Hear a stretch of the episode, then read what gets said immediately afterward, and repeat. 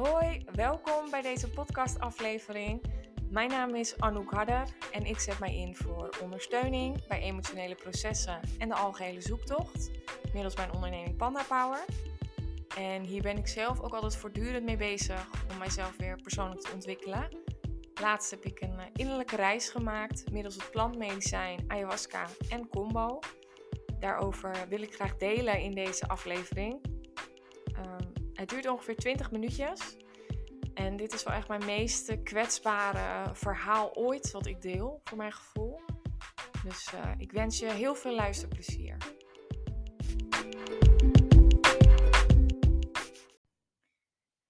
Mijn innerlijke ayahuasca-reis.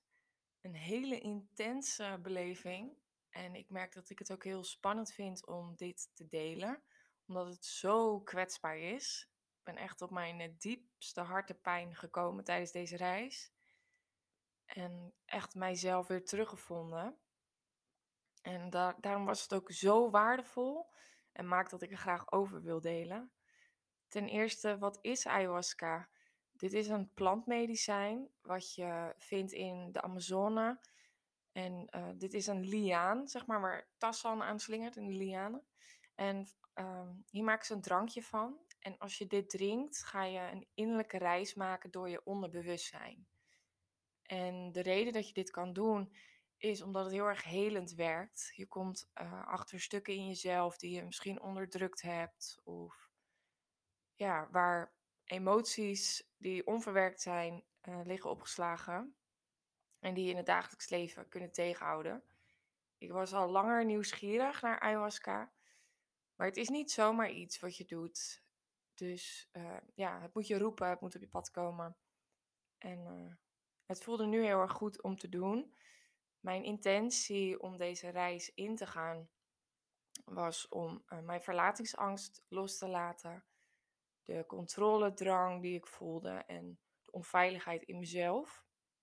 Nou, en daar heb ik ook echt antwoord op gekregen. En dat heb ik ook ja, los kunnen laten. Um, ik heb de ayahuasca-ceremonie een heel weekend lang gevolgd. Uh, met een kleine groep vrouwen en uh, twee begeleiders die de ceremonie begeleiden.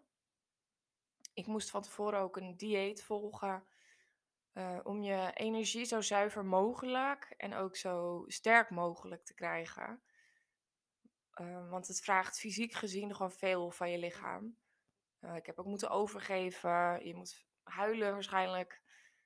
En um, ja, zo'n reis duurt gemiddeld 6 tot 8 uur. Um, de ceremonie begon op een vrijdagmiddag en um, na een korte introductie gingen we, we beginnen. En je drinkt een, het drankje drie keer in dit geval. En het vond zich, uh, het speelde zich af in een yurt. Daar hadden we gewoon allemaal lekkere bedjes waar je in lag. En terwijl je dan die reis inging, werd er hele mooie muziek gespeeld. Met uh, allemaal instrumenten, alleen maar zelf uh, gecreëerde muziek. Met zang en um, ja, didgeridoo, uh, gitaar, klankschalen. Super mooi. Um, ja, de eerste ceremonie ging voor mij um, ja, heel erg over de liefde voor mezelf voelen was mijn intentie. Maar ik merkte dat ik even nodig had om erin te komen. Van voel ik me hier wel veilig? Uh, durf ik mezelf toe te staan om hier helemaal uh, op reis te gaan in dat onderbewuste? En ik vroeg me ook na een tijdje af van werkt het wel? Ja, op een gegeven moment iets meer gedronken. En in de tweede ronde dan kom je er echt in. En toen dacht ik echt, oh my god, waar ben ik aan begonnen? Waarom doe ik mezelf dit in godsnaam aan? Ik kan het voor mezelf een beetje vergelijken met het gevoel alsof je in, een, in zo'n schommelschip zit. En dat je zo'n gevoel hebt in je buik alsof je valt. Zo voelde het voor mij toen ik meegenomen werd door de ayahuasca. Alsof je, ja, vliegt door het universum als het ware.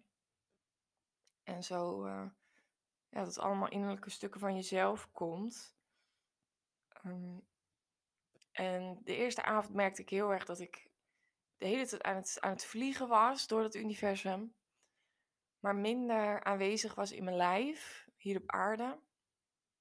En dat was echt de les van de eerste ceremonie voor mij. Van ik moet wel hier op aarde zijn, want anders raak ik mezelf helemaal kwijt. En dat maakte ook dat de eerste avond allemaal eigenlijk losse, gesplinterde stukjes waren. Het was niet echt één verhaal of iets wat zich afspeelde of tot me kwam. Maar dat inzicht was gewoon super belangrijk, wat ik weer meenam naar de volgende dag. Nou, de eerste ceremonie heb ik uh, niet hoeven huilen, niet hoeven spugen. Maar na de ceremonie gingen we eten. En uh, op een gegeven moment hadden we het over combo. En daar ga ik zo meer over vertellen. Dit is ook een plantmedicijn. En toen dacht ik wel, oh my god, ik kan niet meer. Toen ging ik wel echt over mijn nek. En daarna heerlijk geslapen. En de volgende dag ben je gewoon weer als nieuw. Je hebt geen last van een kater met uh, zo'n plantmedicijn. Dus dat is ideaal.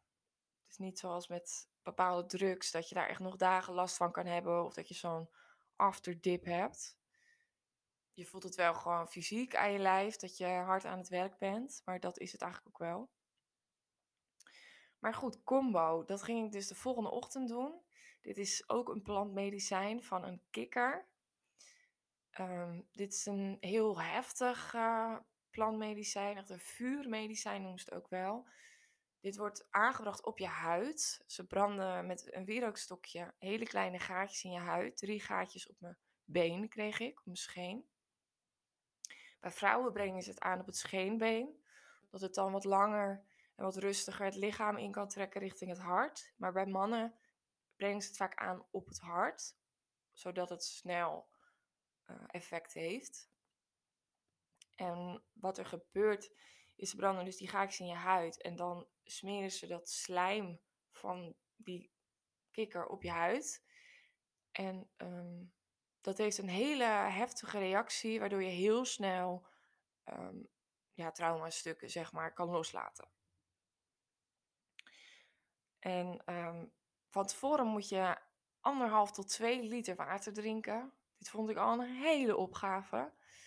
En tijdens het drinken van het water werd ik ook al emotioneel. Begon het al te werken.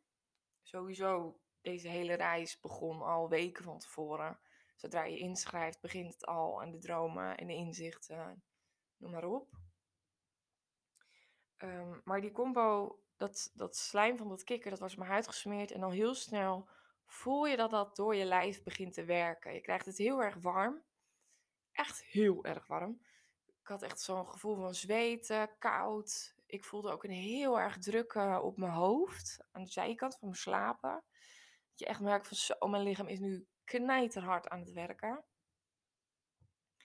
En um, ja, vervolgens kwam ik tot stukken in mezelf.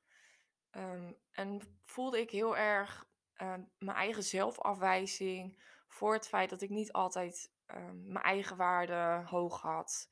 Daar niet naar handelde zoals ik eigenlijk zou willen. En dat ik echt mijzelf daarvoor mocht vergeven. Dat voelde ik tijdens die combo-reis heel erg.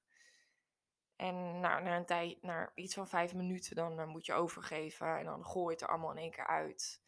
En toen was het eigenlijk ook alweer klaar voor mij. Daarna ben ik nog even lekker op mijn bedje gaan liggen. En ja, lig je nog iets van een half uurtje na. En daarna was het weer prima. Ben ik lekker gaan douchen en de dag weer ingegaan.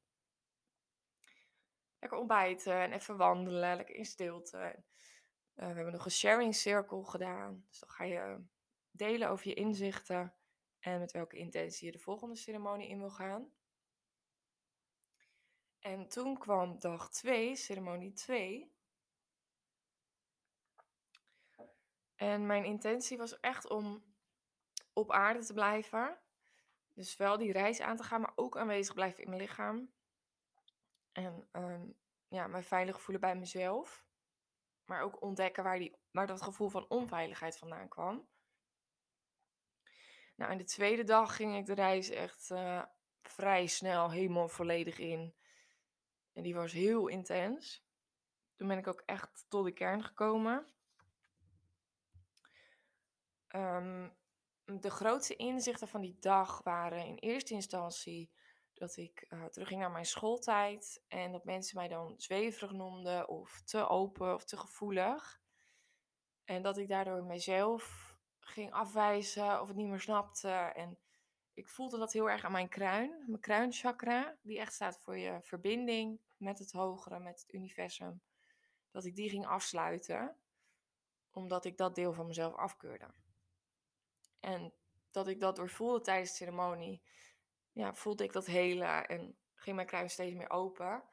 En de hele week na die ceremonie is dat ook nog doorgegaan.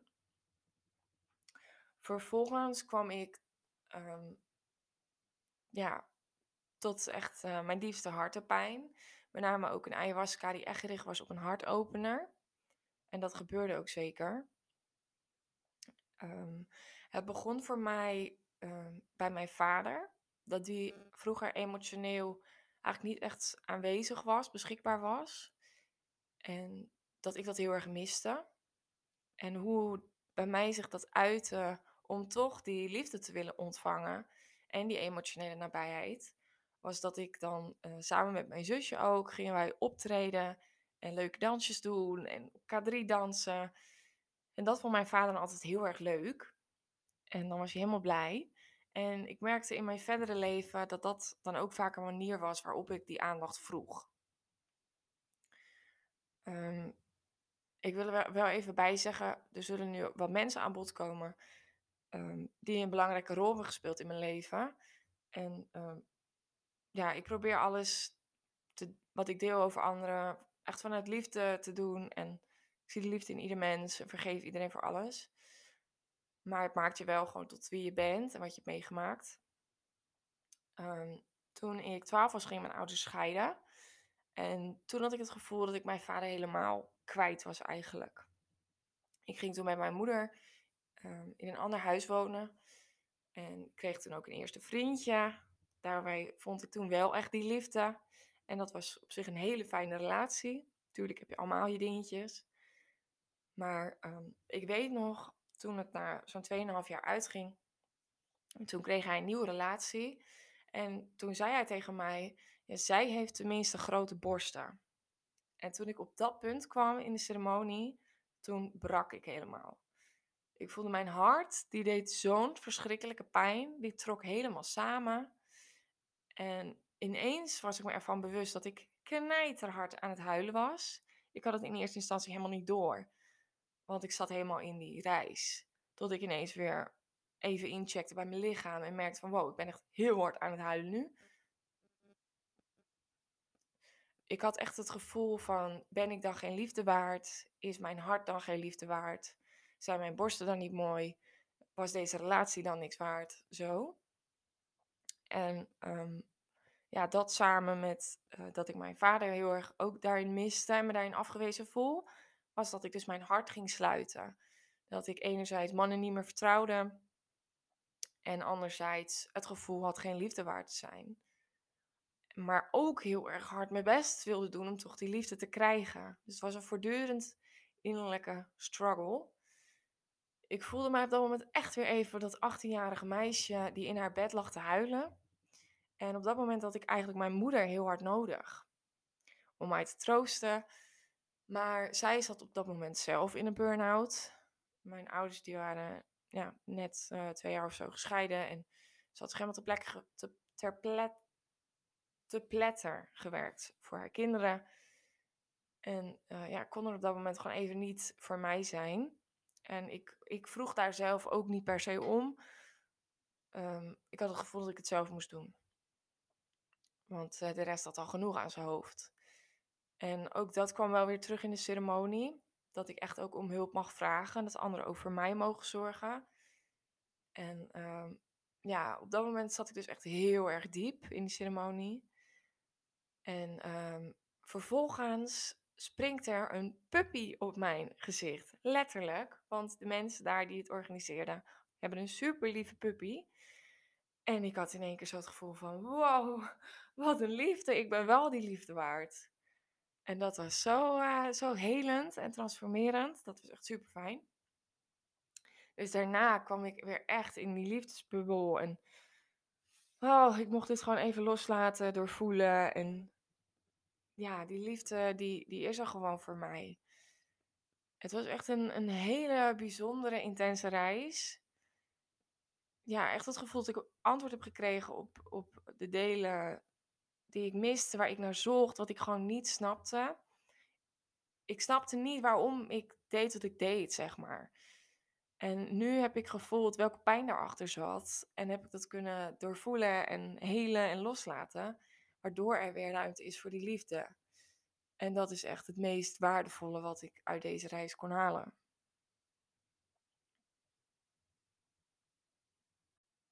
En dat kreeg ik ook teruggespiegeld na de ceremonie.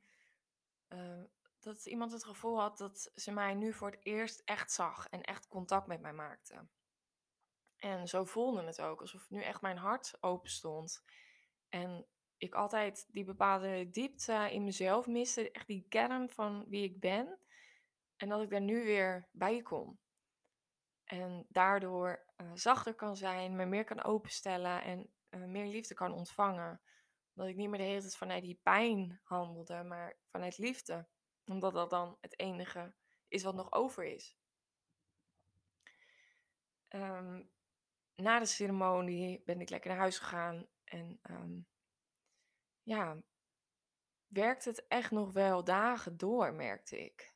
Dat ik niet, niet per se verwacht. Wel een beetje, maar niet zo heftig eigenlijk. Uh, ik werd ook best wel ziek daarna. Of ziek. Ik had gewoon lichamelijk heel veel last van alles wat ik had losgelaten. Al, die, al die emoties die al jaren en jarenlang vastzitten in je lijf. En zorgen voor krapte en stroefheid en weet ik het allemaal, pijntjes. Die had ik nu losgelaten. Maar je lijf heeft altijd iets langer nodig om dat allemaal te verwerken. Dus ik kreeg heel erg keelpijn, heel erg last van mijn nek. Ik had heel erg hoofdpijn.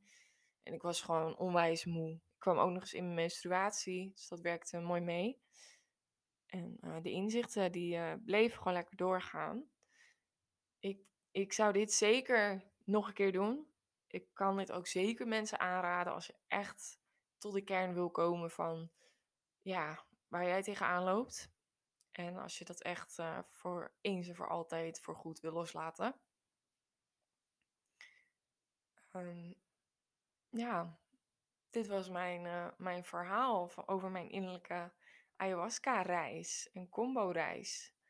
Bedankt voor het luisteren. Mocht je nog vragen hebben of opmerkingen willen delen, laat me vooral weten. En als je meer wil lezen, kan je kijken op www.pandapower.nl of volg mij op Instagram, Anouk En ik wens je nog een hele fijne dag toe.